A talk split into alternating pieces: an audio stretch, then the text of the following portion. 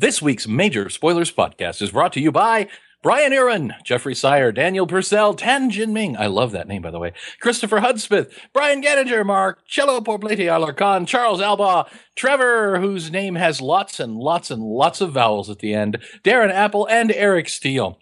Faithful spoilerites, one and all, and this one goes out today. I'm going to try Uit Veluglet. Good. I tried to pronounce it right and I had it wrong, so The Major Spoilers podcast covers news, reviews, and of course, spoilers, and goes into details about the topics discussed. So if you haven't read, listened, or watched the items we talk about, you might want to come back later. I'm Matthew. I'm Zach. I'm Rodrigo. And I'm Steven, and you're listening to the Major Spoilers Podcast, the podcast for pop culture and comic fans. In this issue, there is nothing wrong with your MP3 player. Do not attempt to adjust the volume. We are controlling your MP3 player. We already control the horizontal and the vertical. Now we control the digital. We can change the focus from an indistinct whisper to crystal clarity. Sit quietly and listen along. We will control all you see and hear. You are about to experience the awe and mystery which reaches from the inner belly button to the Major Spoilers podcast on the air. Welcome to issue 511 of the Major Spoilers Podcast. Thank you so much for downloading. Thank you so much for listening.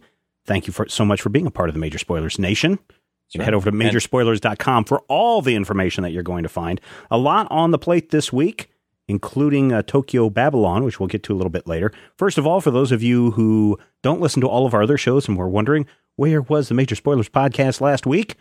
Internet outage. Boo. Outer Boo. vintage. I blame Zach. I don't, I don't even work for your provider. Rodrigo and Well, I because I blame you because I would go to your provider hours. if your provider would come over sometime earlier between the stated times of April and August to hook up my fiber. So I'm just saying, I would I would hook it up if I knew how. it's just right up there. It needs the adapter and the plug-in, and it's done. Mhm. Sometime between April and August. So, it, listeners, if you want to find out what's going on, a couple of things you can do. You can follow us at uh, at Major Spoilers on Twitter. We'll update you if a show's not going to be there. Uh, you can certainly follow the Master Spoil or the Major Spoilers Master Podcast feed. Uh, you can find that over at iTunes. You can get all the shows that way. You can hear about what's going on. And uh, we hope that we don't have interruptions like that again, which are beyond our control, because then it prevents us from getting to such wonderful, fascinating things like news. News. So, a couple of things this week. The Teen Titans Go has drawn a lot of ire. uh, the Clone Wars is coming to an end on the Cartoon Network, and you make the card, says Wizards of the Coast. You make the card. Let's spin that wheel of destiny and see where we land. There it goes, there it goes, there it goes, and there it stops.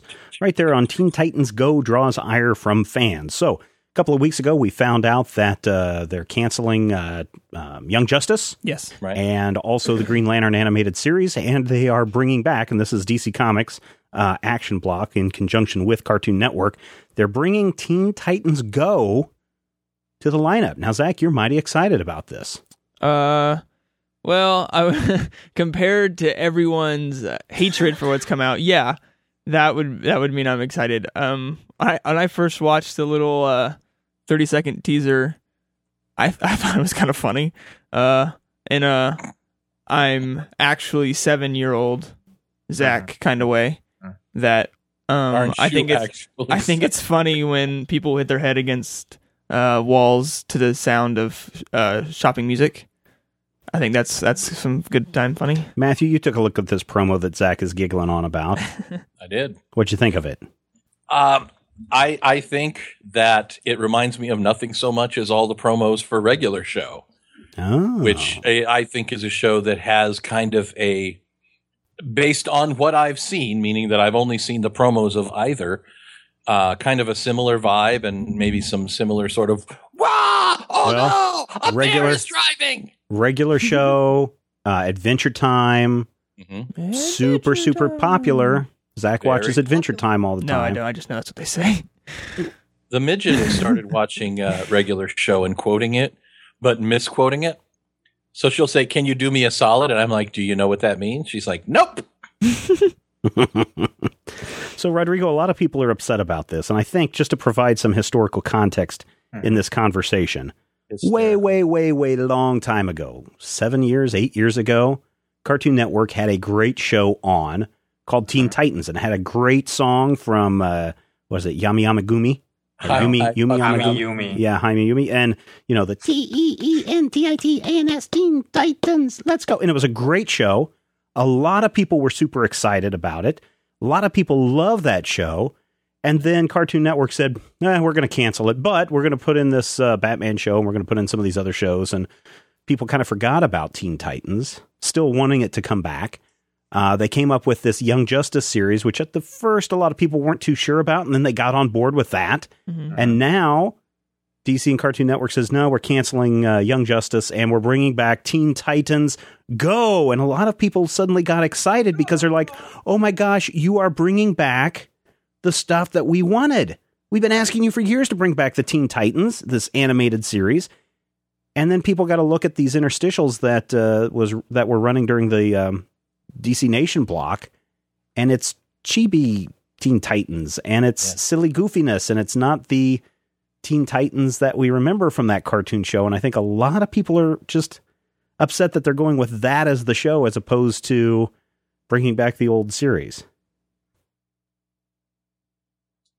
I see. you know, uh, personally, I never terribly cared for the original Teen Titans cartoon. Why not? Why not? Um, honestly, because it was already too chibi for me. Mm. Even even in that version, um, I was annoyed by the fact that it was like it, it's. I, I feel that it's one thing if you are influenced by you know animation or styles from somewhere else and it's another thing if you are trying to like clinically like reproduce it in a Right. lab Right. and that's a lot of the time what teen titans felt like to me like this is the point in a japanese cartoon where a character's head gets really big and they wave little tiny arms around Yeah, yeah, yeah. so that happens you know but it kind of didn't have the same flow but it still needed to maintain the flow and the structure of an american cartoon otherwise people would freak out so i would watch this and be like i don't know it was like somebody offering me a plate of chicken and then like pouring chocolate sauce all over it you know it's like well you like chicken and you like chocolate so why don't you like this and that's chicken why. mole is really good.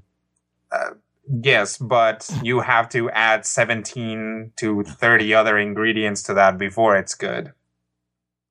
So, yes. uh, you know, one of the Uh, reasons. in the oh, end, uh, the original Teen Titans was trying to make mole with only two ingredients. And what do you If think you, of- If you want to see it that way. And what do you think of Teen Titans Go? This promo You know, that you've seen. From from what I saw, it looks cute and it looks funny, but again, I'm not terribly interested in it. Um, I stopped watching Young Justice because it started annoying me. Either even though the um, art style was very cool and the action was very cool and the character design was awesome, um, it just kind of didn't do it for me.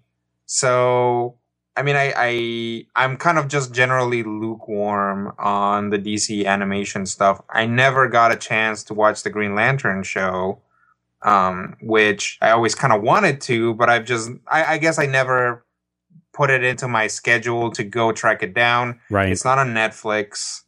Um, I don't know if it's on Hulu, but again, the, the the sources that I used to get my entertainment, it was not available there. Right, right, right. So, um, and I hear that's being canceled as well. Yeah, it's being Yeah. canceled as well. And as well, and, and, you know, just kind of a throw a, another twist into it. Not only are they canceling Young Justice, Green Lantern, the animated series, they're also canceling uh, Clone Wars, the animated or the Right. uh, Star Wars, Mhm. the Clone Wars.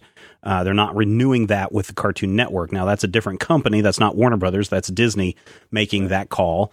But apparently, they have a bunch of stuff in done for a sixth season, uh, but they're not putting it out on uh, Disney XD, which is what a lot of people thought.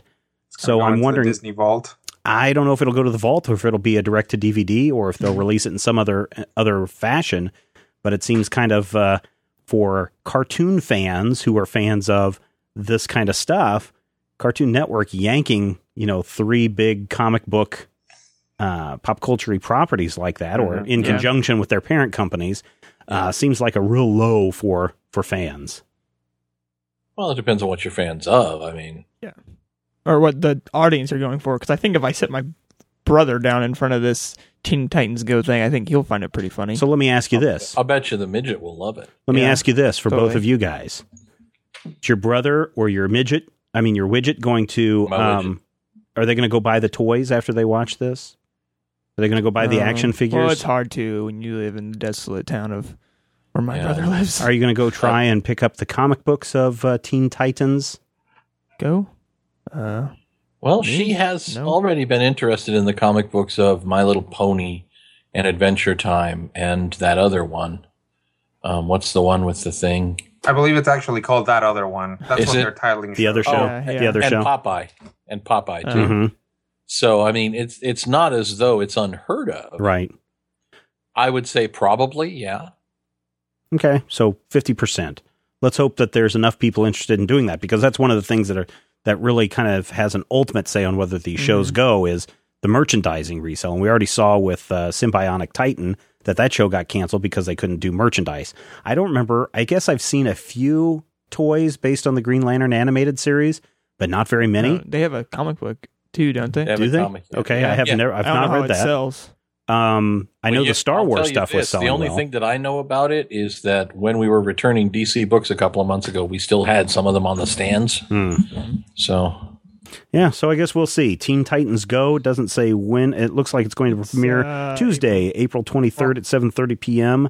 and will run during the DC Nation block on Saturdays at 10:30. I think I think one other thing that we have to think about here is that this is a weird cross section of well, not a terribly weird cross section. Well, okay, never mind. this is a cross section of people that might not be used to this. Um, Right. these are comic book fans coming to watch these cartoons, and now these cartoons are being canceled, and they're really upset about that. And they're to a certain degree trying to do the same thing that they do with comics, which is to make a lot of noise until the you know publisher comes back and says, "Okay, we'll throw you a bone." The fans, hmm right. but cartoons get canceled all the Oh, time, yeah, Oh yeah. yeah. and they don't Yeah. come back at all. Like, you know, because the production uh, costs to create a you know 22 episode TV show, especially an animated TV Mhm. show, are approximately the price of 10,000 comic books. Yeah, you know, I, I've said it before that uh, we're going to see major motion pictures, we're going to see TV shows being funded through Kickstarter. We've already seen it happen this past week with uh, Oh, Veronica frick. Mars. They got a lot of money fast. Yeah, they got it within Two- 24 hours. Two million a day. Yeah. Um, so, you know, if people really want to, and if, and I still think, I mean, Veronica Mars was being done by the producer, the executive producer of that Mhm. series, not by the, uh, any kind of a parent company. But I bet if Warner Brothers plunked down and said, okay, you guys want to see more Green Lantern, in the animated series, here's how much money we have to raise to keep up that quality of work. And then I think you're going to see Rodrigo people putting their money where, you know, Mm-hmm. where their mouth is. And um, if it doesn't get funded, Warner Brothers has a justification for saying, yeah, see, you guys, you're not interested enough in funding, And you know, fronting this amount of money. Yeah, and that is nice to a certain degree. I mean, because that does put a certain amount of control on those people. You can Right. always, you know, you as a consumer, when you're watching television, rely on advertisers to pay for the stuff that you're doing. If the studios put it directly in the hands of the people, then, uh, or maybe more exactly in the wallets of the people, then um, things are more likely to at least reflect, uh, in truth, the the fervor of the audience, if you will. Right. But doesn't it also feed into that expectation that everything has to be a known property or a remake or a reboot or something with the same name so that we can attract those people who No. loved Veronica Mars or No. who loved Dark Shadows or who loved these things because I don't know that we're going to get the same response if if Rodrigo and I show up on Kickstarter saying we want to do this awesome new show and it's about this band of adventurers and they run around and one of them Matthew, talk there are people all the time that are doing that. Yeah. I mean, you know, that's what that's what Kickstarter is. It's not known properties coming forward and saying, "Hey, we uh, have a known property that we want to produce. These are unknowns coming forward and saying, "Hey, there's a documentary I want to do. Here's a sample. Here's what we're working have the on." Here's that the Veronica goon. Mars thing has? You know, you know what? A though? lot of them. A lot. And and uh, an unknown property on Kickstarter is not going to explode overnight the way that Veronica Mars does, for No. example. No, no, no. Um, also, I don't think anybody has stopped pitching ideas to Cartoon Network. Right. So, if we have an idea for a show about a band of adventurers who are also, I don't know, sh- they all drive around in a food truck in space. Um, copyright major spoilers 2013. Um, we could go to Cartoon Network, shop it around to actual movie, like actual TV studios and do that. So to a certain degree, you know, the avenue of Kickstarter exists, but there's no reason why a creator or a creative team has to see it as the only option. Right. Now, you know, TV used to be the only game in town, and then cable kind of took over that. Now the internet opens that up, and I mean, you don't even actually have to go through Kickstarter. If you get, you know, your own individual advertisers, you know, YouTube will give you YouTube's money to do things. Yeah. Yeah. Yeah. If you can show them that you can do things. Right. Uh, Matthew, you're asking um, about unknown properties. Here's a uh, comic book uh, property, a graphic novel biography of Nikola Tesla, still 11 days to go, has been funded 518% of their initial target. They wanted $7,400. They got $38,000. Right, and, and I'm familiar with how that works. What I'm saying is not that Kickstarter doesn't work if it's not a known property. What I'm saying is if we apply that Kickstarter mentality with this, oh my God, look what we got for Veronica Mars, I think that it's just going to continue feeding the beast that says you can't make something new and different. Uh, well, I can we s- I have can see where you're coming from. Known properties. We have to make we have to make a Veronica Mars movie, or we have to revamp Austin Powers for a new millennium. I can see it being that way, but there's a lot of other. I mean, I can see that mentality eventually forming, but that would be a long, long, long way off. The, the thing is, though, that mentality already exists. Right. I mean, we are, you know, in movies. What are the big movies? You know, they're usually Oh, based they're talking on about stuff making another, uh, tried it. They're they're looking at remaking uh, Escape from New, New York. York. There Well, was some some making year. a Star Wars movie with a seventy-year-old Han Solo. Yeah, they, there was something. There was some year in this past uh, decade where, like, literally every major motion Oh, yeah. picture was a Mhm. sequel. Right. Yeah. There was. There might have been like one that wasn't. Part of that. So we're already in that vein. right. At least maybe this way, um, you can potentially get properties instead of just taking this huge gamble on whether people want to see a revamp of Escape to New York or Escape from New York. Um, you can actually say, "Hey, the people." Who wants to see a revamp of Escape from New York? And Right. then when everybody says, eh, I'm good with Escape from LA, which basically was Escape from New York again, you know, then that's that. One of the nice things um, that people have done with Kickstarter that I like is the Goon. Um, a lot of people were really excited about seeing that, but all of the studios are like, eh, we don't know if this is, you know, we're, Mhm. as you said, Rodrigo, we're very, and Matthew, we want to live in this world of doing things that we feel are safe and that we know about. So they went to Kickstarter to pitch this, what is it, a 22 second sizzle reel essentially. Yeah, this of the goon and it's gotten funded and now they can take that around to the studios and say look at what kind of return we've gotten just on this here's the sizzle Mhm. reel here's all the talent uh, tied in with it you'd be silly to pass this up so that kind of helps with some of the new properties so that's, and that's a good thing about this very exciting time that we live in. Oh, yeah. uh, Mhm. on, on the internet that it doesn't even have to be all one thing. You can go to Kickstarter to then get the the means to petition movie studios, right yeah, that's that's you know, really cool. uh, or build a grassroots movement on YouTube before going to Kickstarter, Yeah. before going to the Mhm. movie studios, or if you have a strong enough property, skip the studios altogether. Or you can start uh, a podcast, get people to fund that, and then expand that into multiple uh, situations where you are creating content for other people. Hello, my name is Rodrigo Lopez here for major spoilers. Um, with our uh, really at this point uh, quite necessary uh, pitch for funding, we have a funding goat. Um, which was supposed to be a goal, but I think there was some kind of translation error, uh, which we are trying to materialize. In any case, um, we are looking for uh, recurring donations. Uh, you can make a two, a five, or a ten dollar recurring donation. You can go to majorspoilers.com and there will be little buttons on the right side of the website that you can click. Um, what will we do with this uh, money? Ooh, I'm glad you asked, Rodrigo. Not only will we be able to continue the Major Spoilers podcast and all the shows in the Major Spoilers podcast network and the website, we'll be able to bring back other features. And we were talking just last night, and I think we finalized Yeah. at least one new show that we're going to have for our $5 and $10 subscribers. So this is for $5 and $10 subscribers. Mm-hmm. It's going to be the Zach on film commentary track edition that's going to come out, where you can sit down and watch the movie and listen to us do a commentary track. That's one of the items. There's another item that we're still talking about that'll be specifically for our $10 a month subscribers. And I think, Rodrigo, do we pretty much have it nailed down? Um, I think there's still a couple things to work out. the The basic idea is nailed down, but we still have to look at a couple of of issues. I, I, it's not complete, is, is is the thing. But yes, we've got. Um, we. I just need to like write out a thing to A thing? show Steven for him to approve and and stuff. And Matthew, check this out. Just last What? night, we passed our 10% mark. Yeah, rockola. I'm hoping And that by that, you get seven seconds of song because that's all I can do without being sued. Are you ready?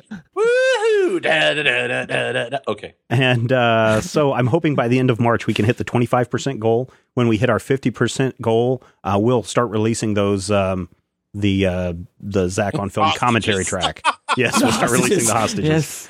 We will start releasing your mothers and children. More when in front. I didn't mean to turn this into a, a pitch, but now that it kind of transitioned into how do we fund things, crowdfunding is what we're talking about. Uh, there's a lot more details over at majorspoilers.com. If you want to read about the Clone Wars coming to an end, if you want to read Lucasfilm's official uh, statement, you can read that at Major Spoilers. Or if you just want to check out this Teen Titan Go uh, trailer that Zach posted earlier this this week, you can head head over to Major Spoilers and find it all there. Let us do some reviews Do, do, do, do, you know do, something do, else do, do. something else that you can also find a lot over at major spoilers reviews Mm. try to do a new review every single day of the week a lot of good original content every single day of the week people have been asking Also, I write. people have been asking zach Yes. why don't you guys make some recommendations for comic books we should be picking up That's interesting. Why don't we do that, Stephen? well we have for a long time it's called the major Oh. spoiler staff picks every tuesday morning uh, we or post if you're those me, every other Tuesday morning. We post those and share those, and you can read what uh, many of the writers over at Major Spoilers are picking up this week. This week's pick of the week Constantine number one from uh, DC Comics. And by the way, Matthew and I will be reviewing Constantine number one tomorrow, depending on when you're listening to this. But we'll be reviewing that on the next dueling review. So go check that out. So let's get to some reviews. Matthew Rachel Rising number 15. This is from Abstract Studios, and that's a Terry Moore imprint, I believe. It is. And I'm a little confused by it because, well, and this is something that is very difficult for me. I read Strangers in Paradise forever. Literally forever. I mean, 60 issues of the book came out over the course of about 16 years. And it was a very personal, very specific kind of thing. It was a book where the characters had very specific voices and the art was really, really, what's the word I'm looking for? Um, Special? nice? individualistic. And the characters didn't look like any other character. And nothing that you saw in the book looked like anything else that was on the market in terms of comic books. So, um, that book ended some time ago and several months ago, actually, well, at least 15 months ago, uh, Terry started this new book, Rachel Rising. Now, here's my problem. I work in a comic shop and I have a couple of other things that I do. And I have this kid who shows up in my house and says, I want food. So I didn't necessarily pick up the first issue of Rachel Rising or the second or the third. This is the very first issue that I have ever picked up. And my biggest problem is that when you read something drawn by Terry Moore, it kind of looks like it's drawn by Terry Moore And that's that's a good thing and that's a bad thing. There's some very familiar stuff in the very first few pages of this book. Uh, we open with a character lying in a bed in a coma and a man watching her and sleeping. Uh, he is actually kind of funny, a huge bald guy with these thick glasses. The girl wakes up, and I'm struck by how much she looks like Francine from Strangers in Paradise. And then we meet Rachel, the titular Rachel, uh, the Rachel of the title, for those of you who don't speak the Latin and or Greek and or whatever the hell that is. And Rachel, while differently sized and not the same uh, exact sort of dimensions, she is a taller character, is a slightish blonde woman who reminds me of Katchoo. So I'm reading this book trying to get past my expectations of this is, you know, Katchoo and this is Francine, trying to get over that while enjoying every single page. Artistically, it's really, really gorgeous. Black and white title, but amazingly cool to look at. And the use of the blacks and the use of kind of not even gray tones, patterns even is interesting. At one point, Rachel is running about in this sweater, and in each panel, he's gone to the point of drawing in the pattern on the sweater. It's a very intricate pattern. It's not the same every time, but you look at it and you're like, that's really like cool or something. And we get to the end of the book, and there's a plague of rats coming through every entrance of the house. And I'll tell you, I have no idea what's going on in this book, but I kind of want to read the next issue anyway. Well, more I don't have importantly, any- more importantly, do you want to go back and read the issues prior to this? I really do. Because based on what I'm seeing here, it feels like, well, first of all, the dialogue works. Even though the context isn't all there for me, there's nothing where you go, wait, what? There's nothing where you think this writing is ineffective or something bad mm. is happening. And the opening sequence where we start with the shot of a face and then a man holding a hand, and then his face, and then we cut back to a wide shot of the woman in the bed. Just beautiful, beautiful art, beautiful blocking all the way through this. The way the story is being told is just excellent. And the fact that I don't understand the story doesn't come across as the story isn't being told well. It comes across as I walked into the middle of a fascinating conversation and now I really want to kind of get some context so that I can go, Hey, I would like to chime into this fascinating conversation. It seems like there's some magic-y stuff going on, and I do like the magic-y stuff, especially with, you know, giant rats and like that. Um, sight unseen, I would have said probably I'm not necessarily interested in the Rachel Rising books, especially 15 issues in. I was afraid I wouldn't know what's going on. I was afraid that it would be something where we're already in progress and everything from this point on is just, you know, we're done here. But this book really, really upset that expectation. Three and a half slices of meatloaf for Rachel Rising number 15. I'm going to go look and see if they have a trade paperback because I know I can't get the individual back issues. Or maybe I can. I don't know. All right. I, I know the back issue guy at my comic store is what I'm saying, and I know he doesn't have any. All right. Rachel Rising, number 15 from Abstract Studios. Last week, IDW Publishing released the second issue of the Rocketeer Hollywood Horror. This one written by uh, Roger Langridge. Uh, most people saw him come on the scene, I think, with the uh, Muppets uh, uh, series when it was over at It's Boom time Studio. to strap on rockets. It's time to fly around. J It's time Bone doing J- the uh, art on this, Yeah. and this picks up uh, from the first issue where um, you know our our hero Cliff is being chased by Monk and Ham, Doc Savage's sidekicks, although they're not spelled out that way.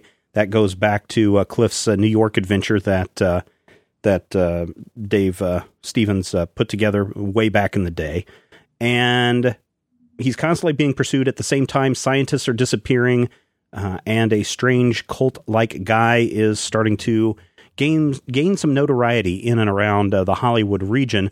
In fact, he has a very uh, big presentation over at Griffith Ex- Observatory, and some very Cthulhu-esque type things appearing throughout the issue. So, for me, you got the Rocketeer.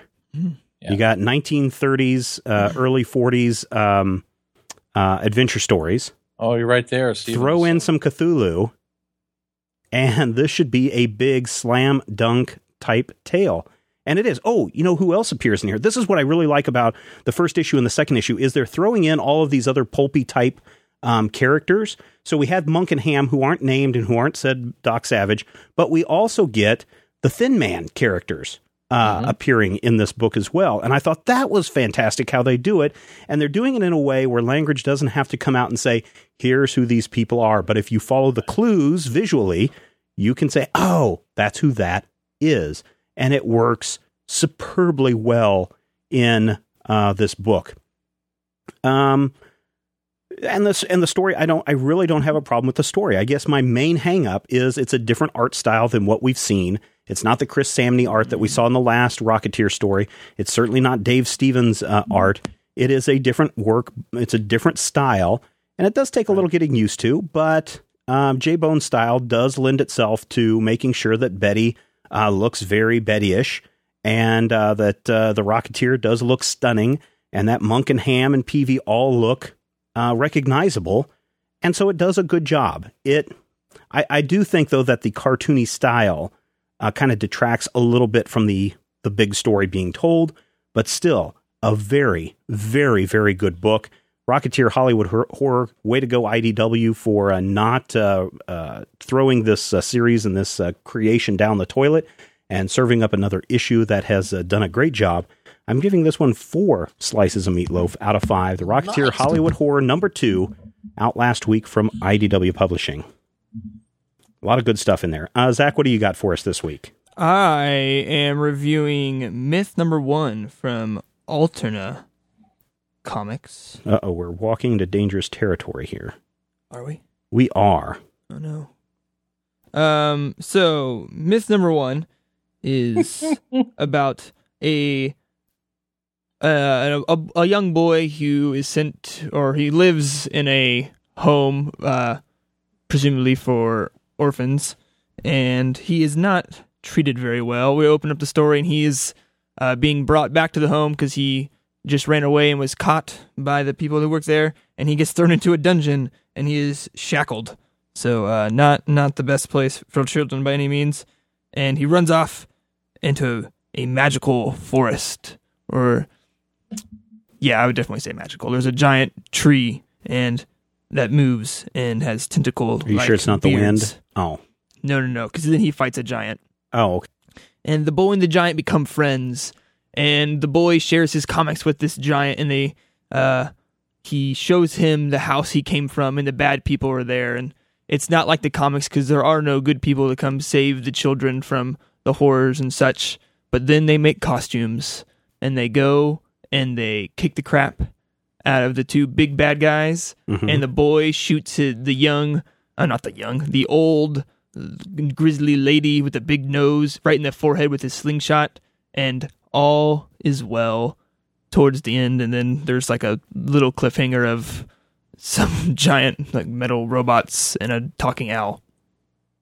Uh, interesting ending, but uh, it was just this this book it reminded me I was not on the podcast at this time, but uh I killed giants. Oh yeah, you guys yeah, yeah. talk about, mm-hmm, mm-hmm. and then in, in in the end isn't like it's all her in her head or something. If I remember you guys talking about it, it's some, questionable. Some, yeah, questionable. it's questionable. Right. When I was reading this, it kind of had that same feeling of this might be all in his uh, head of him imagining his giant friend because the giant never talks and uh, again, there's a giant tree with tentacles that fight and a talking owl.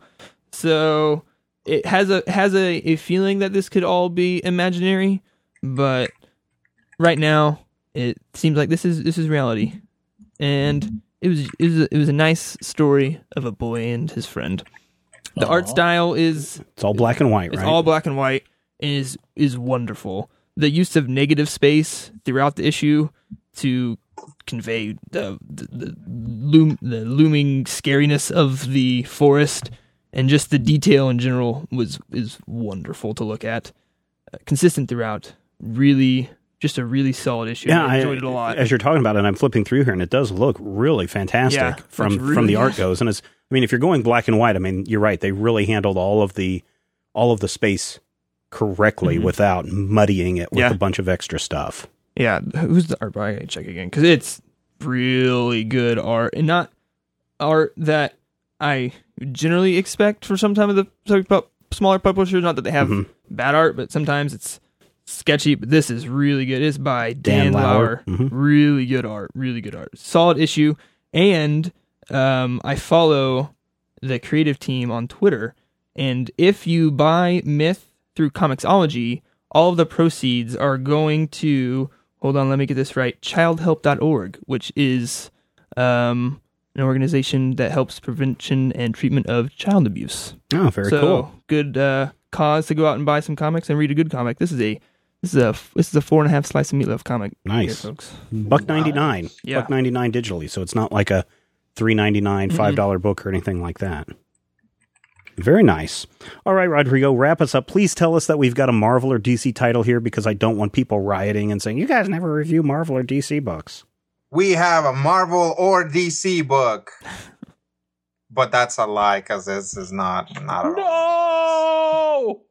No. Um, although I am Oh wait, sure there's a delay. I was knowing Marvel. uh, I'm sure that the uh, the title is probably an anagram for Luke Cage and pasta. no, that's not true at all. Uh, okay, so I'm looking at uh, the Bionic Man Annual Number One by a company Dynamite Entertainment. by Diamond. Who's Dynamite. Dynamite? Dynamite. Yes. I read this.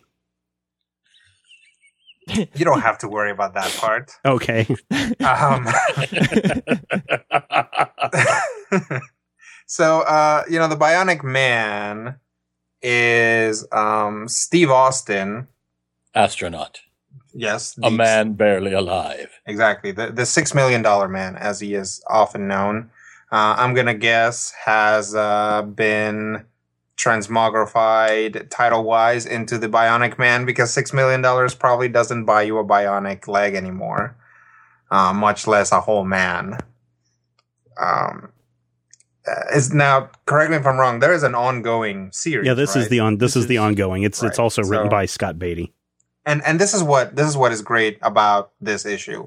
It's an annual, it's a standalone issue of an ongoing series, and I get personally I'm familiar with uh with the Six Million Dollar Man, um so I don't know if somebody who had never at all read or seen the show would be totally confused, but I wasn't. You know, I came right in and they were like, "Oh, space probe has landed and it's dangerous and stuff." And I was like, "All right." Um, I was uh, looking for little ta ta ta ta ta ta ta sound effects, but um, I didn't see them. Is it a Venus probe? It's a Venus probe. Rock the Venus probe. I love the it's Venus a, probe. It's a Venus death probe. So I had a uh, toy uh, Venus death probe when I was seven. The the Chinese launch a probe and it lands in Alaska and it's supposed to go to Venus, but lands in Alaska. And of course, there's a lot of you know you get to see the like big shadowy table of important American uh, heads going like. Well, you know, were they really, did they really mean to do this or did they mean to shoot it into Alaska to spy on us and to test our stuff out? Because this thing's like super dangerous, you guys. It's like, I know, we'll throw the Bionic Man at it. And he jumps out of an airplane. He's like, yeah. So he fights it.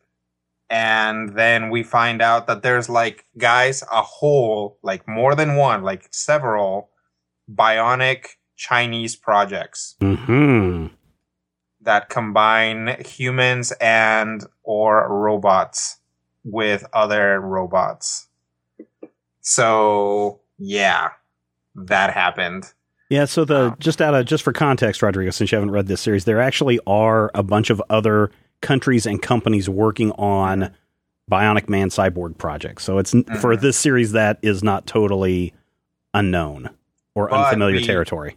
But and I'm getting this from context, we didn't know what the, the extent of the Chinese project True. was. And not only do they have a complete uh, bionic man comparable with powers comparable to Steve Austin, Um, they also ha- like the the program has evolved beyond that, and that's kind of what the issue was here. Um, that it had potentially evolved beyond their control, beyond the government's control. Mhm. So it's it, it was all pretty interesting. The art was decent. There are cool little things about it, like one like something punches the Bionic Man into a frozen lake, and they're like, "Oh no, can he survive it?" And then a scientist is like, "Well, of course he can. You know, cybernetics function better in the cold." And then he like pops out and he's like, "Rah, punch!" It's great. Uh, so I'm gonna give this one four slices of meatloaf. I I was surprised at how much I enjoyed this. Um, you know, the Bionic Man and the Bionic uh, peoples in general um, are, I think, a difficult property. They're a property that is tied to a very particular moment in television history. Oh yeah, yeah, yeah. So the fact that they're actually making it work in modern comics, so a different medium, a different era, um, it is actually really cool because I always enjoyed it when I watched it. So Oh, yeah. it's nice to see that, you know, however many years later, when I'm encountering this property again, um, it is enjoyable to my current brain. And if people uh, have watched the original series and they now know why Matthew is so excited because of uh, the episode called Death Probe. hmm Death That uh, so it's nice that they're taking some of those uh, plots There's and stories actually and, a later converting them. episode where the Death Probe comes back, and Steve Austin has to get help from Bigfoot, who, by the way, is also bionic, to help take out the Death Probe the second time. All right, so books this week from uh, IDW Publishing, Dynamite Entertainment, Abstract Studios, and Alterna Comics. It's great to go out there and experience some of the uh, offerings from other companies. And listeners, again, if you want to read some more reviews, majorspoilers.com is where you want to go. And you can even read the uh, Batman and Robin number 18, which uh, f- is the follow up to uh, what happened to the death of Robin, Robin! which brings us to. It's time There you go. for the millions in attendance. And even a stopped clock is right twice a day. It's time. for that truck to drive by and us to think about Oh, think the about week, death. death, death, death, death, and death. Lots of things uh, happening when we talk about death. Pursuit with the devil. That's death, death, hell, Armageddon, death. It seems and like it seems like this is just my take on it that death has become somewhat of a revolving door, almost meaningless in today's comic book world. And so the question this week is: Should death in comics be permanent? Zach, yes or no? Um, I would uh, say yes, just for the fact that then there is a sense that the drama is real and not a manufactured plot that is designed to sell a, a piss ton of issues and Is that subsequent even a word? Subsequent or It piss is ton? not. Ooh, good one, Zach. oh, nice. Um, and then I just think it would, it would, I think it would have hold more weight knowing this person is not coming back. Because I Right. mean, death in the real world is is heavy because this person is not coming back. Right, But right, right. In a fictional world where someone dies and you know in a year and a half I'm gonna get to read this character again, hmm there it's n- not as heavy. Matthew, what about you? Well, this is a difficult question. Partly the way it's phrased um, throws some difficulty onto it for me, but also I've always believed that comic books work best when there is an element, and even if it's not a superhero story, and honestly, any type of storytelling, when there are rules, but the rules aren't necessarily arbitrary. Given the number of times that characters have died and been resurrected, so, you know, starting from the first character to be murdered in comic books in July of 1941, less than three years into the existence of comic books, some of them have been silly, some of them have been ridiculous, but there have been a few really great stories about characters dealing with death, coming back from the dead, or even flat out being resurrected. I mean, the, the Phoenix story in X Men would not be possible if we said there are no deaths in comics. Now, do I believe that Jason Todd coming back from the dead was a good idea? No. Do I believe that it was handled well? No. Do I believe that Barry Allen should be Flash again at this point in time? No. Barry Allen's death should have been permanent. But to say that death in comics should be permanent is to arbitrarily cut off part of the storytelling engine of comics. And I feel like if you're going to put a governor like that on the story, it's just as bad as coming in and arbitrarily saying that no death is going to stick. I mean, coming back from the dead in superhero comics has become a cliche, but just because something is a cliche doesn't mean that it's not something that can be used for an effective story. And I feel like I had to say no, comics, death in comics should not always be permanent because it's part of what comics are and what they've become over the last 80 years. And being able to have somebody deal with that death in that comic book storytelling, even if Superman came back, that doesn't change the fact, well, his death was stupid. But there are, there are good deaths out there that were handled well. And there are resurrections that were handled well. And to say that you can't do a resurrection, Marvel did that for about five years around the turn of the century. But the, the, at the point where Joss Whedon came in and said, I have a great story and a clever way to bring back Colossus, Joe Quesada said, "You know what? We're we're going to let you do this because that story worked and it was well told." Rodrigo, what about you? Um, well, I think uh, the the issue here is kind of tied to what is what what is really at the core of this question. I think this question is really asking should death be permanent in superhero comics put out by Marvel Comics and DC Comics, right? Because should death be permanent in a comic that is put out that that is about should death be permanent in a Highlander comic? Right. Probably not. Well, but that's not how that world works, though.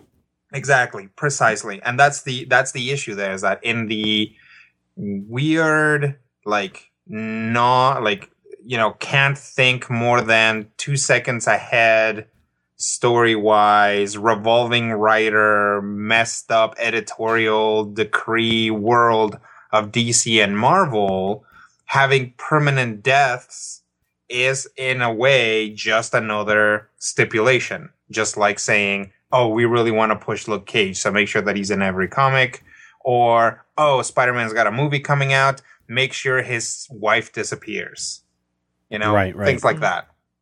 So, should death be permanent in comics? I think that if I, I think the real question is, should writing be better in superhero comics? Yeah. And the answer is yes. Yeah. Yes, yes, it Um, should. And that- should death be permanent in comics? I'm gonna say yes because I think that is part of that medicine that superhero comics need. They need, you know, superhero comics for the big two need to be sat down and said, okay, guys, let's tell stories. If somebody dies, they're dead because death has to have meaning. Otherwise, nobody actually cares about what's happening, and all you're selling are covers Right. hmm that's so that's my vote was for yes it should be permanent because i think that's part and again a- assuming that we are just constraining it to superhero comics by the big two yes you guys need to take it to, to take it down a notch and keep it up. people dead and also kill people less often because of that same reason Right. So I also voted uh, yes for death in comics should be permanent because again, it it doesn't allow death to be a crutch, right? And it forces the writer to ensure that if they're killing that character that they and the company really knows what it means to kill a character. Can there be resurrections in death? Well, during the Silver Age, certainly we saw a number of times where Lois Lane knew for sure that Superman was Clark Kent, but it turned out to be Bruce Wayne. Oh, Lois, you silly girl, you know, that kind of stuff. But they were playing the switcheroo. I think in uh, The Dark Knight Returns, where Bruce Wayne dies and comes back, That was a drug enhancement. That was not a. Re- I mean, it wasn't a death death. It was planned from uh, Bruce Wayne to do that from the beginning um, when he went to go fight Superman. To have Oliver Queen say, you know what, I need to, you know, in order for me to save all these people or whatever, I've got to blow up in this plane. If he's going to die, he needs to die. Just like Matthew said, Barry Allen should never have come back. He should have been dead.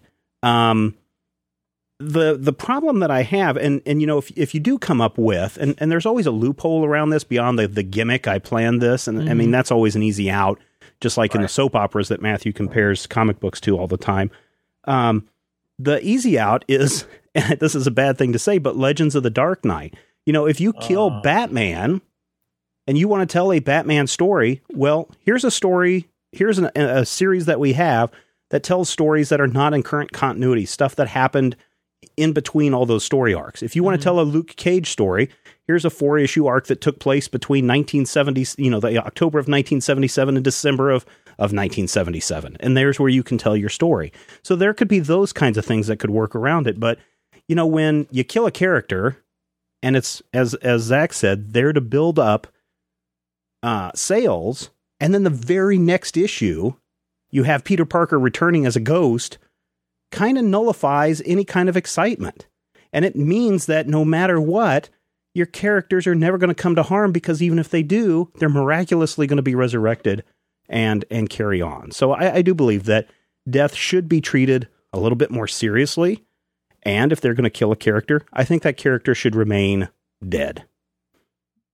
Uh Sherlock Holmes did remain dead. Well, yes. Doc Sherlock Savage Holmes is a great example of the mm-hmm. author being like, "Yep, but now the character's dead." And then all of a sudden the like, fans are like, "No." no. Yeah. Ba- basically says uh, Coos, uh, basically death doesn't mean an S word, so I can can't understand why everybody was so angry about spoilers regarding Damian's death. Um, Alan says you didn't have my exact answer, but I picked the closest. I think death should be permanent most of the time, with a resurrection being a gigantic deal in the comic. Okay, that's that's valid.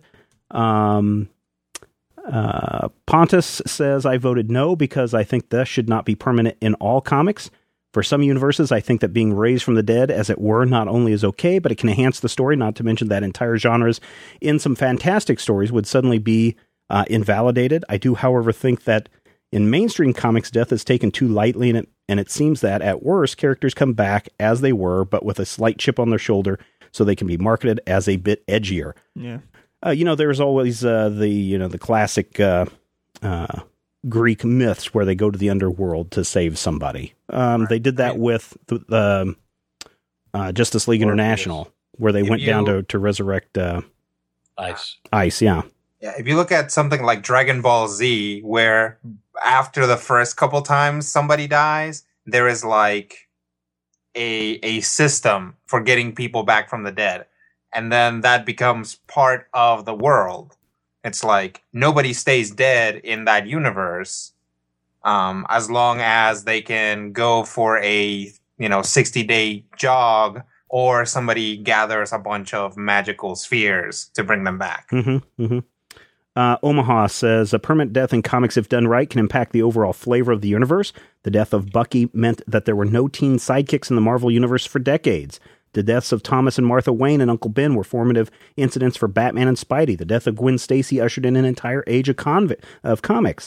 The revolving door that has become death in comics has certainly helped to push the medium into the realm of soap operas on paper.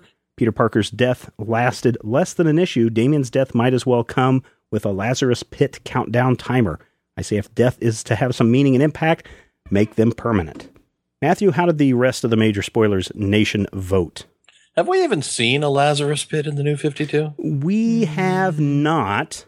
But then again, where is that line blurred? I, I think it, the problem is Batman Inc. or Batmanic um, Batman. is um, it, it still crosses between both worlds as far as where the story began and where it ended.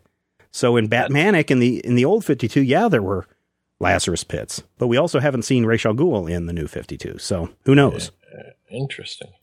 73% of the votes, 543. There's a lot more votes this week. Well, because it went to two weeks. It was up for two weeks. Shh, stop killing the jokes. They're young. 27% saying no. 73% saying yes, death in comics should be permanent. Had you phrased this question differently, I would probably have gone with yes. But, you know, again, saying that something should be permanent means that, you know, they never, ever, ever Well- get to bring it back. Well, that's something that you have to deal with, right? I don't think so. Not in storytelling. Part of the reason of storytelling is to get around that. I mean, that's why we have the myths and legends that we do is to Mhm. try and, you know, whistle in the dark and avoid Mhm. the horrible fate that awaits us all. Yeah. There's a reason why resurrection is such a widely used trope. It's because it's pretty much wish fulfillment for anybody who's lost anybody or knows people who've lost Sure. anybody. So saying that you can't ever use that, I'm not sure I'm on board. I can see your, your point of view. All right, listeners, you can head over to majorspoilers.com. You can cast your vote. You can read all of the comments, and there are a lot uh, this time. Love comments. And some of them are very long and very well thought out, and some of them are very short yes or no's. You can head over to majorspoilers.com and uh, and check those out. We're going to take a quick break. Oh, we've got someone who uh, wants to weigh in on the death poll. And then we have uh, a review of the uh, movie Oz from last week from our good friend Cat Halo, and a little bit more. Stick around. Hello, this is Andreas calling from the far side of the world. Uh, do death in comics have to be permanent? No, I don't think so. I used to be a real continuity loving guy, and I follow certain series religiously. But then a wise man named Matthew Peterson taught me that a story can still be a good story without you having to know the beginning, the middle, and the end. And you don't have to know all that happens in the series to enjoy a part of it. So now just read good books, F in continuity. Thank you, Major Spoilers, for that whether the way the big two are treating the death of comic book characters these days are the best way to do it, well, that's another story altogether. Thank you for making on Major Spoilers every week, and I hope you reach your founding goat. Thank you. Greetings and salutations, major spoilers. Just me, Cat Halo, back again with a few thoughts and a few yokes. Firstly, Oz, the great and powerful. Has to be said, it's neither really great or powerful, but it is pretty darn good. It'll never be remembered as a classic, but it's good fun. Franco is Franco again, but in this it works. In fact, all the performances are a little hammy, but they all fit the tone very well. It looks pretty. It's wonderful with lots of trademark Raimi-ness, which I love. I've always been a fan of Sam Raimi's movies. And there's a lot of very good 3DE bits too. In short, I like it. It's a damn sight better than Alice in Wonderland, and it's worth going to see.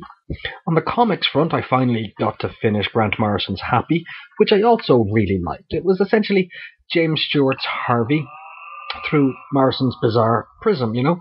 It was funny, somewhat touching, and all in all, an enjoyable read. Um, I was reading the new JLA the other day, which got me wondering. Um, for, well, firstly, I thought the JLA was sort of all right, not great, but you know, okay. But it got me wondering, as I said, how long in advance are comics and comic stories planned? In the center pullout of the DC Free Comic Book Day book last year, Vibe is present in the Trinity War tease, and I was wondering, had they worked out the JLA thing that far back, or you know what the story is?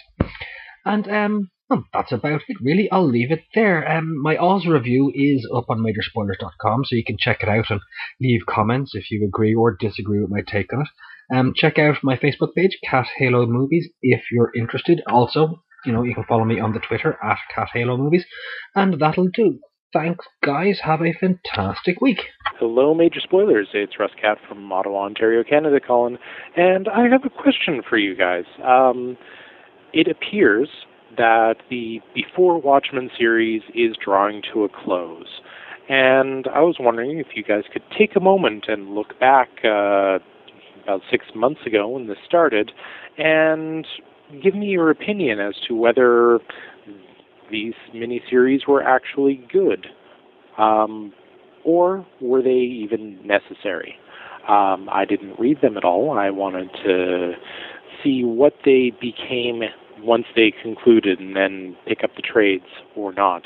And so I was wondering if they, if any of these series are actually a good buy.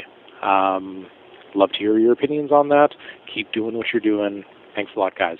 Bye. Thank you, thank you, thank you, thank you so much to everyone who called in and contributed, and people who post and share their comments online, and even for people who send us emails to podcast at majorspoilers.com. Each and every one of you is appreciated, and we listen to them all and we read them all, even though we may not uh, read them all on the show. Question, Matthew. Uh, Yes. came in in that last bit about Watchmen. I think you're the only one, to my knowledge, because I certainly haven't read any of the before Watchmen stuff. Mhm. Um, overall, Uh-huh. was the is the Watchmen miniseries event? Was it actually worth it? Was it good? Was it a good idea? Should he be picking this up in uh, paperback form? Well, here's the problem that you have is you're dealing with nine different series. So, you know, I can say that I enjoyed Silk Spectre. I really enjoyed parts of Minutemen. The comedian was something and Rorschach existed and there was apparently a Moloch series in there as well. So saying is the entire before Watchmen good is like saying uh, you know, is the entirety of that taco not going to be poisonous? And the answer is usually, boy, I hope so. I would say it's worth checking out, but it's kind of worth checking out for me more as a curiosity. So, would you say borrow this from the library if the library gets it? Ask Yes. the library to buy it, and then Definitely pick up. check the, it out, read it. You know, get get a get a chance to read it without actually shelling out for it. And then if you love it, buy it and put it on your uh, you know your dresser next to the Watchmen trade paperback as a sequel. I don't. I still don't think that it was necessary as a storytelling device. I think that it was more necessary for the company in terms of you know let's see what we can do in terms of I don't want to say exploiting, but maybe exploring these characters while Mm, sure. getting a little bit of a little bit of money off them as well. I just, for whatever reason, had no interest. I think I picked up like the first issues of all of them, and I don't think Yeah. I read any of them. I think I flipped It- through the uh, the uh, the Alex Ross or not the Alex Ross, the Adam Hughes one, the um, um, Silk Spectre. Silk No, Spectre that was one, yeah. Amanda Conner. oh, Amanda Conner. Okay, I, I know I Yeah. flipped through that, but I just I never read it, and I just never picked up the rest. I just had no interest in it. So Well, the thing that you get into is the question of with that original twelve issue story, there's a specific voice and storytelling style, right, and you've got nine different series with nine different voices and nine different storytelling styles, and yeah. it doesn't necessarily feel like you're reading about the same characters. The Darwyn Cooke did the Minutemen. Yes, that was good up to a point. That that series had a lot going for it, but I felt like it tried too hard to match up loose ends in the original story. hmm Loose ends that weren't even really loose ends. There were bits and th- things that, for instance, in Hollis Mason's backstory, that he couldn't talk about Oh, in okay. his autobiography, which Right, was where we heard most of Hollis's voice, or right, right. wouldn't talk about or didn't. And I, I, think it felt a little bit too much like somebody going in and trying to make everything tie up in a big bow. And part of the point of Watchmen for me was it felt more like life because it didn't do that. Mm, I see. All right. Well, thank you for that, uh, Matthew. And thank you, listeners, for calling in. If you want to contribute to the Major Spoilers podcast, all you need to do is contact us at the Major Spoilers hotline. Matthew, that number is. 785 727 1939, the major spoilers on Miyoshi Hotline. And listeners, if you want to get the uh, best sound out of your MP3 player, may we suggest you check out Tweaked Audio at tweakedaudio.com. They've got some great headphones. Use them all the time. I think all of us have them still. Mine are still working. Mine went through the wash and the dryer and uh, came out just fine. They have a bunch of different styles, a bunch of different colors to uh, choose from. And check this out. They are engineered for durability, which is probably why they went through the uh, washer and dryer unscathed. They've got a cool noise reduction design. They're compatible with iPods, iPhones, Android devices, all MP3 players. Retail price generally $19.95 to $34.99, but when you use the checkout code MAJOR over at tweakedaudio.com, you get 30% off the price. It's a pretty good deal from our friends yeah. at tweakedaudio.com. Okay, this week we are going back quite a number of years. 19, what did I say, Matthew? 1991, nine- 1991, 92, 92, something like 93. that? to uh, to uh, some manga comics. People have been asking us to read some of that, and we're taking a look at Tokyo Babylon. Rodrigo, what is Tokyo Babylon about? Give us a rundown of uh, the story that we find in here. Uh, Tokyo Babylon is the story of a young man who is a basically an exorcist. Um, he goes around and um, sometimes there are mostly ghosts plaguing people or buildings or whatever. and he goes in and clears them out. Is is the most basic uh, part of it. Um, a lot of the comic revolves around his relationship with his sister and with another uh, mystic who hangs out with his sister. Um, and that develops that that develops along uh, the story first kind of in the forefront and then as the stories get more intense and more involved tends to take a little bit of a backseat. Um, it is set in 1991 in tokyo. So you know people have beepers and stuff Well, and yeah, this was you know at the height of Japan's economy, so there's a lot of wealth and excess, and I and the general overall feeling that I get from this book is that the creators were trying to tie in that this wealth and excess is corrupting you, and that's what opens you up for these evil spirits to possess your clothes, to possess your mind, to possess whatever uh, possession was going on in that particular installment. This is all collected. And so our occultist had to go out there and dispense them. And some of the stories are really, really good. But generally, I kind of got that as an overall theme.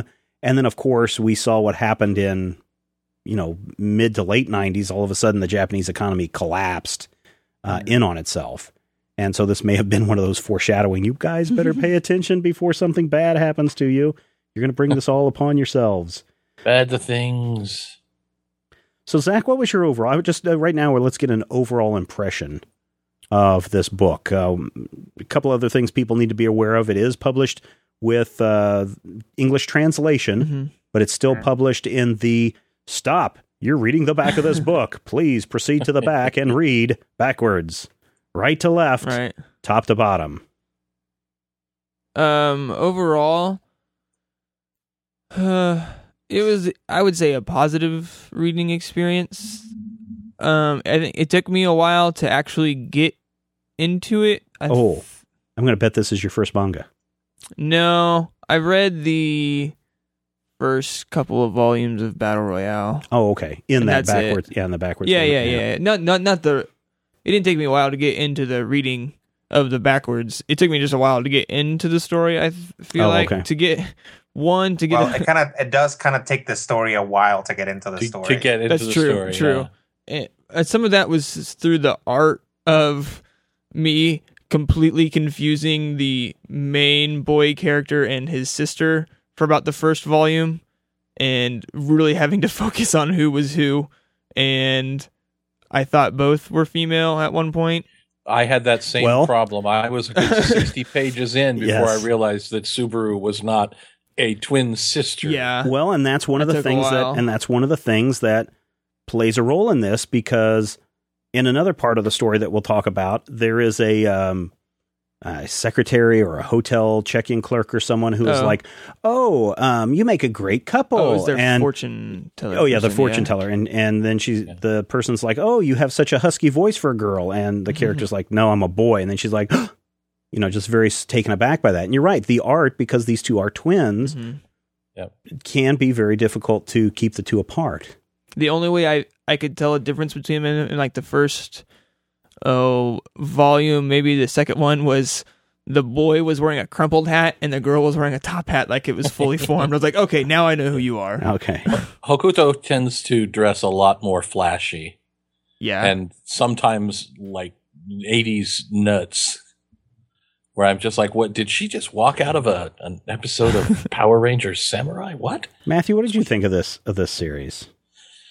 It's hard to get into because it's kind of a supernatural series, but I, I felt like there were parallels to Buffy, but some of the supernatural stuff is culturally derived to the point where I had no real conceptualization of what was going on. Right. It's always difficult to get into something because every time I see the main character is named, his his uh, name is Subaru.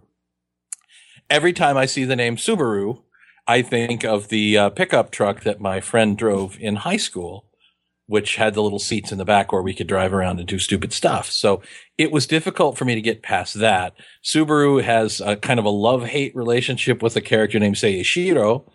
So I'm sitting there and I, my mind is trying to keep Seishiro separate. And Seishiro's last name is Sakurazuka, which is similar enough to Subaru that sometimes my brain is ah, no no no no no no. There's some difficulty getting into it from never never a quality standpoint, but just from an understanding of it. You know, remembering to start at the top of the page and read right to left Yeah. was very difficult for I- me. I'll say that that was kind of a hindrance for me. Not that I haven't read a lot of these before and I get Oh, into yeah. them, but I read those in the physical copies. This is a um this is a review copy that Dark Horse sent to us and you have to go all the way back to the to the end of the the PDF file that they send us and then Yeah. work your way backwards. Work your way back. And then on And- times where there's a uh, uh splat, you know, not a, a two page uh right. element, Spread. it becomes very it even Yeah, becomes yeah. more difficult to read in that Yeah. format. So I was kind of Did you disappointed. read it in in like a in a scrolly? Yes. Oh, really? I have Yeah. a a thingy that You have the two-page thingy? thingies. Well, so I was like, fr- fr- fr- fr- yeah, fr- mine was doing it. Mine was doing it in the two page thingy, Yeah, but because the pages were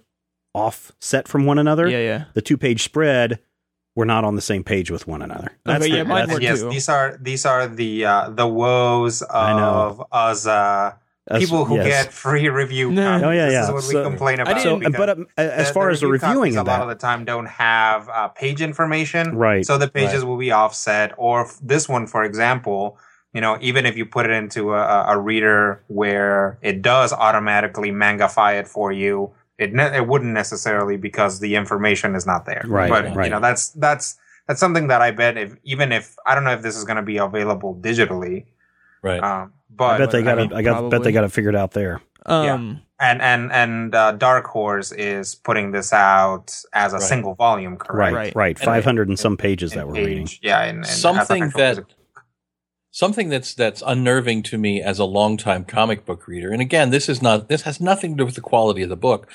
Uh, Japanese panel construction is such that the word balloons, because Japanese kind of reads left to right and then up and down, Right. the word balloons are tall. So Mhm. my brain is going, why are all the word balloons sideways? This does not compute. rar, rar. You know, but aside from all of that, when you get into this story, you really get into kind of fascinating depths about their life. And Yeah. it's mhm. long form storytelling with little episodes and arcs that feels, you know, like a Buffy or a Supernatural Well, to where you have these characters in the situation and you have to sometimes I have to go and figure it out. Some of it I, I'm like, okay, I, I know what that part means, sort of kinda. But then you your your context is not necessarily always there at the beginning. You have to work your way through it. there's an element and it's and it's not really past lives but we have met before kind of situations that characters don't remember and as you peel Right. away those layers there are some very interesting uh, elements to that um, to that bit to me I, I love the paranormal part i love the fact that this is a big sprawling story the thing that bothered me the most was and it's not the um, it's not the fact that um, uh, Seishiro was, oh, Subaru, I love you, I love you, I love you, and they're both male. That wasn't the part that bothered me. Mhm. That he was in love with this this other this other guy. The thing Right. that just kind of seemed creepy to me was the fact that he's 25 and he's 16. Yeah. Yeah. And that's the part that I just couldn't that just kept bugging me throughout the whole space. And I realize uh, we're looking at cultural differences, we're looking at Yeah. you know different age appropriateness type stuff. Uh, but I was just like, oh, that's to me diving into creepy territory. That's the part that felt very Buffy to me. The 17 year old Buffy Oh, yeah. Yeah. 75 year old Angel. Right. And you know, it, when you when it comes down to it, I think that I- I- again, I, I I'm not none of my business about the legalities and such, but I think Right, that right, right. the expectation of a 16 year old boy, 16 year old man, whatever you want to call it, in Japan may be different culturally again to what we're expecting of a 16 year old in you know in the year 2013 in America, but uh, that didn't necessarily bother me. and None of neither of those bothered me so much as just the the really weird, dark, emotional, quasi sexual, magical content that would pop up, and you'd be like, "Oh, that's disturbing and creepy." Yeah, yeah, yeah. And oh, now we're gonna have a dead baby. Oh, give out. Rodrigo, what about you? Do you have any problems with this? I mean, what did you love this series, hate this series? Did you have problems with it? Uh, I enjoyed it. I didn't have the the only problem that I had with it is that it was kind of boring at the beginning. Um, but then at about the time you get to the party line story, it all Mhm. seems to Yeah. really gel together. Right. And it's like, oh wow, this is like dark and interesting. And the character development that we've seen wasn't just, hey, this is, I don't know, this is Friends, except it's magic. This is actually kind of like Matthew said, this is Buffy. You know, this is, Mhm, mhm. you know, there are funny people saying funny things and funny things are happening. But oh lordy, lordy, a demon. We should all do something about this, right? Yeah. So that uh, that was enjoyable when I realized that that's what the book was going for. Yeah. Um, as far as you know, it, it, it's interesting. The what bothered me about the relationship between uh, Seishiro and Subaru is that at first it seems like a perfectly innocent Right. homosexual relationship. Right. Right. And I'm like, cool, all right, awesome. And then later on, it turns out that Seishiro has some hidden darkness hidden around, and I'm like, oh, come on, guys. It's like you could have just had a straight up like misguided romance here, but now he's evil. Yeah. Yeah. Yeah. Mhm. You know? evil-ish. And yeah, he and that's the thing is he's gonna turn out to be evilish, which you know, again, not having read past this, I'm hoping that this is more of a um well, actually maybe in fact kind of a Buffy Angel type situation where he is he's the the dark half of the equation and right. you know they will they will work that out and it'll cause romantic conflict between them Mm-hmm. or they could just continue to ignore it because um and i think that you know due to subaru's personality it's difficult to tell if he is in fact straight and doesn't He, he doesn't really ever come out and say either way. He just always plays it off as kind of a joke. and that's and that's the thing is he could just because we've seen this character before we've seen characters like subaru before Right. where you know if Seishiro was a girl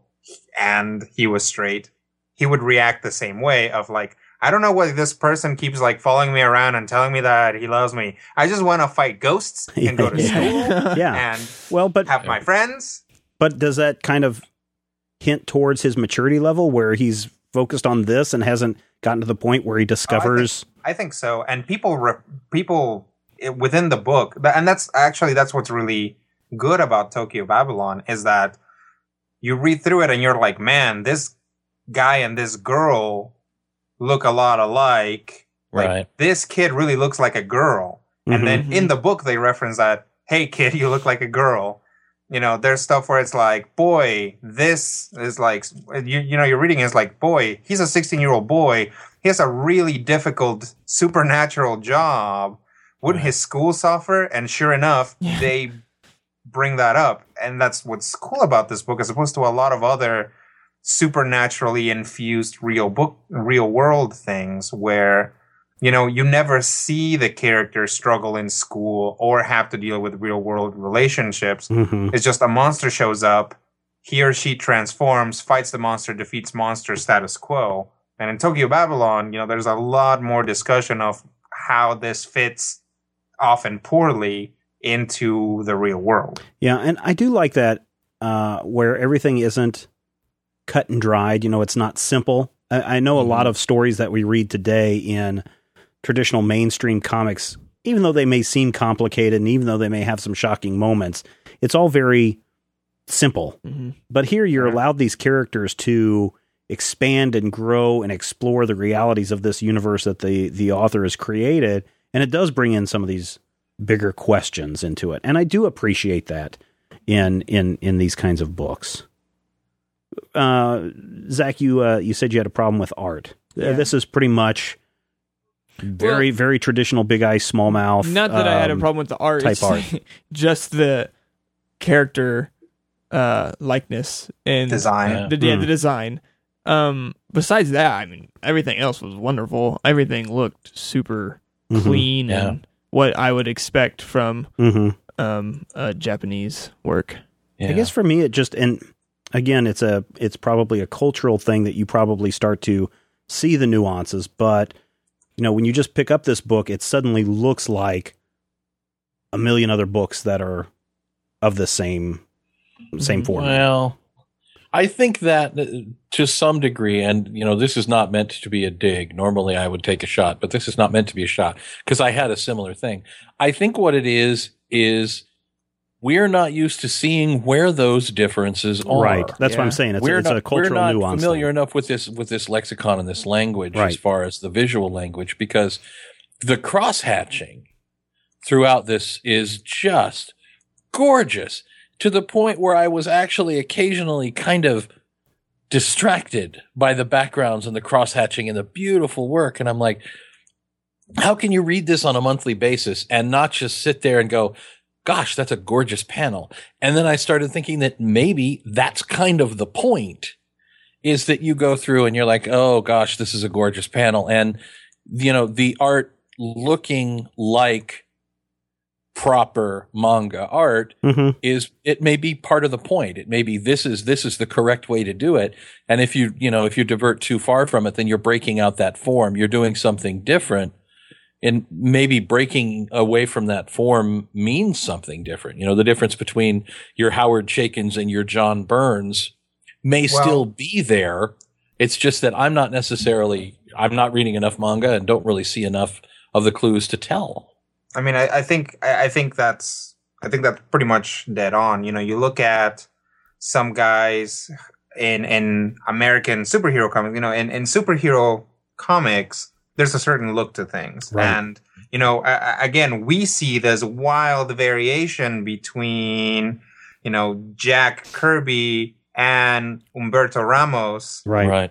um, but people who are not reading American comics might see two things where with like square or rectangular headed guys with giant hands. Yeah. Right. you know, Exactly. and, it's, and, and that's and that's what it comes down to. Yeah, that's Uh, that's what I was trying to get across. It looks very traditional, but there are these little things. And uh, if I'm mis- not mistaken, I'm not sure that this comes out, you know, like on a on a regular basis, Matthew. I don't think this is a month to month. I think this is a it comes out when it's done kind of thing, and it's everybody's excited about the new new installment, which is a different way of thinking about publishing. You know, Mm. um, And- but yeah, and I mean, ex- the and- artist- and, explains the pain, the clearly painstaking, you know, amount of time spent on backgrounds or right? you know that that sh- up upward shot of Tokyo Tower, which may have been done digitally, or if it was done by hand, it's pretty impressive. I don't know. In 1990s, not- probably not a well. Again, we're talking about Japan, but uh, Yeah. you know, uh, probably not a lot of digital going on back then. But uh, you know that that actually was of all the stories in the book was my favorite story. The It was the one on something- Tokyo Tower one. Yeah, Something That that, was a good I, story. you know, hadn't really realized much before this is the creators, uh, Clamp.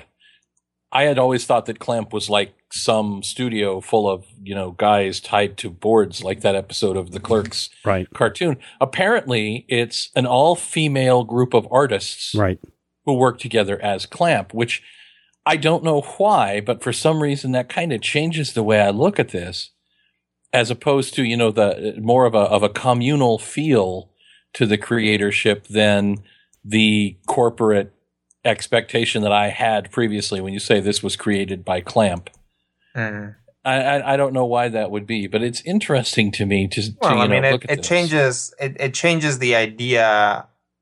Uh, you know, it, it it takes the things that you're seeing and puts them in a different context. Obviously, Yeah, it's puts them in a like perspective that I hadn't. you know, I hadn't really who, considered. it's it's entirely possible that one person just sat down and designed a thousand dresses for uh, Subaru's sister. You know, because she and she wears them all within eh, within the span of you know four or five issues or however long Right. this is. Hokuto. And I'm pretty Yeah. sure at one point in the last seven years, Clamp and Marvel worked on a project together. I want to say they did, but I can't remember what it was. Was that was that just was that the um That may have been the. Marvel uh, manga stuff? it could have been, Or was it that um but it was in 2005. There was also a Star Wars manga project. Did Which- was Marvel involved in that? I'm still looking, so. Okay. Uh, but any other thoughts on on this uh, on this book? What did you like most about it, Rodrigo? I I enjoyed the that um I think it would have been easy to say to make a to write a book in which is like here's how ghosts work and here's how we fight them and each issue is a different ghost in a different situation and we're fighting them. But we see this underworld just expand and expand and expand with each issue. You know, it's like it's not just ghosts, it's like bad intentions take personal form. There's demons, there are other mystical traditions from other countries and other faiths play into it and they're just over there over there doing their own thing sometimes they like intersect with the story but it's clear that in this world there is this huge you know just uh, dark frightening pool of mysticism where everything's sort of swimming around each other Yeah, yeah. and that feeling again after the first couple stories gets conveyed really well and makes it really interesting Zach, what about you? I enjoyed the really like deep emo- emotional pull of the Yeah. yeah. towards like the middle stories. The Tokyo Towers story was very emotional. Um, the one where he Subaru visits the girl in the hospital in a coma who's the victim of the rape was a Oh, yeah, yeah, yeah. wonderful Yeah, story Yeah, yeah, yeah. and even the one with the girls making the uh phone calls still had an emotional uh pull on it above them wanting to be super special and stuff and so that was just wonderful i didn't think i could get pulled into uh a story emotionally so quickly but totally did And Matthew, what about you? Uh, the thing that I loved about this was the way it was able to completely immerse me in the characters' lives and their culture, no matter how, you know, different from my day to day the culture is. But the worst part of it for me was I didn't necessarily feel like the first chapters were boring. I felt like I was trying to find some place without a map. And it took me about three or four chapters to get even the slightest idea of which way the roads were going. Yeah. By the time I got sucked into it, I felt like I had a lot of effort into getting there. But then it really, I, I felt like there was payoff for that effort, and there was payoff, especially as we worked through it. But the ending, and I know that it's the end of volume one, blah, blah, blah. The ending is just maddening because it practically ends in mid sentence for me. And I'm just like, mm, Gertrude Pressman. I want, you can't just, just, and then I come back and this, for, you know, it's, and I, and part of me just kind of wanted to see a little Battle Fever J action in there. Give me, you know, give me a guy in a helmet shouting, Ryu of the Northern Firestar. That, that to me is my expectation of, of a, of a Japanese storytelling. And this was not that. And that was wonderful. And that was fine. Okay. Um, I think as we get into a bottom line uh, discussion here, I think there's some really cool bits in this. Um, and they're really good, powerful stories. The art is what you're typically going to me, what you typically would find. It's very well done. Um, but for me, I'm going to have to say borrow this. I don't think that this is for everyone. I think there's some good stuff in there, but I think you have to be a right frame of mind, and I think it's something that you might want to build up to. So this is a check it out from the library if your library has it. Zach, what about you? um do we know how much this is going to cost I do Yeah, I was not. trying I, let me look let me look and I'll find it. Thirteen ninety nine. Um.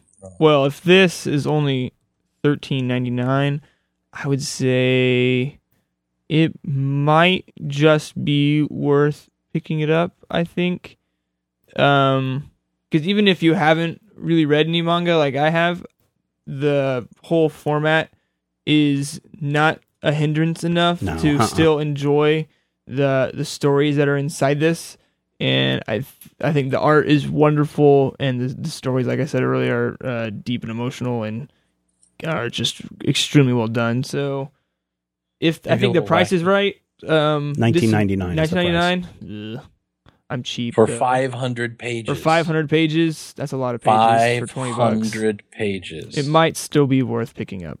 You're paying two ninety nine for twenty pages with Marvel and DC. That's true.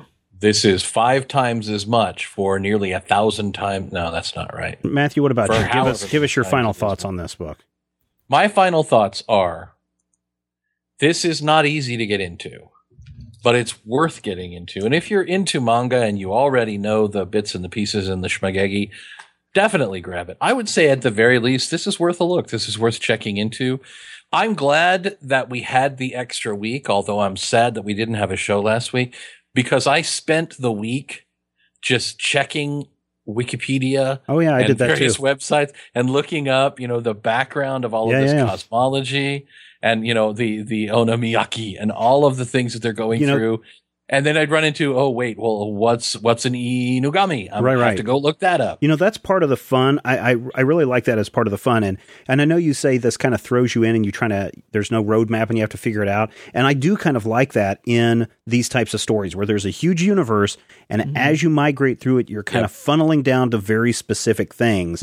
But you're just kind of thrown in headfirst into this big wide world, and you know, eventually it comes to the the big points. And so I I really really like that. I think that it's awesome that it's not a, a number one issue mentality. It's Right. We've showed up in the 16th year of this kid's life, and all of the previous things are happening, and all of those things are important. And we'll get to those when we get to them. But right now, a girl is about to get, you know, a nosebleed in dodgeball, and we're going to go deal with that now. Rodrigo, what about you? Um, I've been wanting to read Tokyo Babylon for a while because it's one of those that keeps popping up uh, in my radar. I think when it came out, it became an important work. I, I really don't know. I am not as connected uh, with the uh, manga scene as as I as I would like to be. Um, but reading through it, I was not disappointed. I think that it, you know, a lot of the time I complain about magic in comics. And what I liked about this is that clearly there is structure. You know, the, the people that are writing this came up with an idea of how things were going to work and they're, they follow through with it throughout. There's romance, there's mystery, there's all kind of cool things. I think if you're, if you want to get into manga or if you're already into it, there's no reason not to pick this up. Um, it's going to seem old. There are things like people using payphones and beepers and things, but if you can get past that, which is cool. yeah, you should be able to um, eventually, within a couple chapters, get right into this. So I would say if you have any interest in any of the things we've talked about, I'd say pick it up. All right, that wraps it up for this issue. Thank mm-hmm. you so much for listening and being part of the Major Spoilers experience. Next week, we're going to kind of continue with the theme to an extent by took, taking a look at Alex Ross's Battle of the Planets. Why? Because we know that you love comics, we do too, and we will talk with you soon.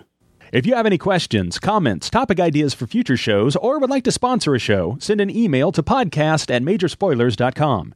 Visit Major Spoilers at majorspoilers.com and be sure to check out the Major Spoilers Forum. You can also follow Major Spoilers on Twitter at twitter.com slash major spoilers. X-ray vision of a Superman. I could save a few bucks and stand around and read through the covers of the comics on the stand. But although every other page would be backwards, I suppose I could still read the evens and the odds. Well, I don't know. Guess I haven't thought this all the way through. Plus, as soon as that comic book store guy knew, he kicked my butt out on the corner. Yeah, what a major spoiler.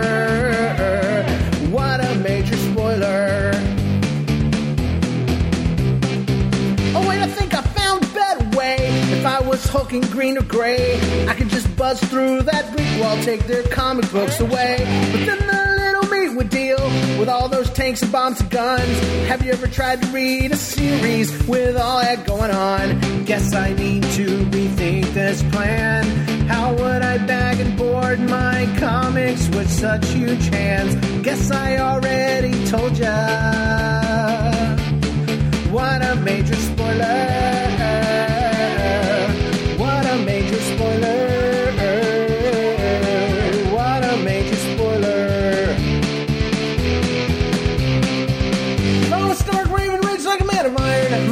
Surprised to find that I might actually have the heart cold to follow an entire storyline. What I really even need to keep up on all those escapades. I mean, who needs such distractions when your sister's such a babe? But the downside is such a beast. Being caught up in a fun bee in the Middle East with a gangside throwing soldier.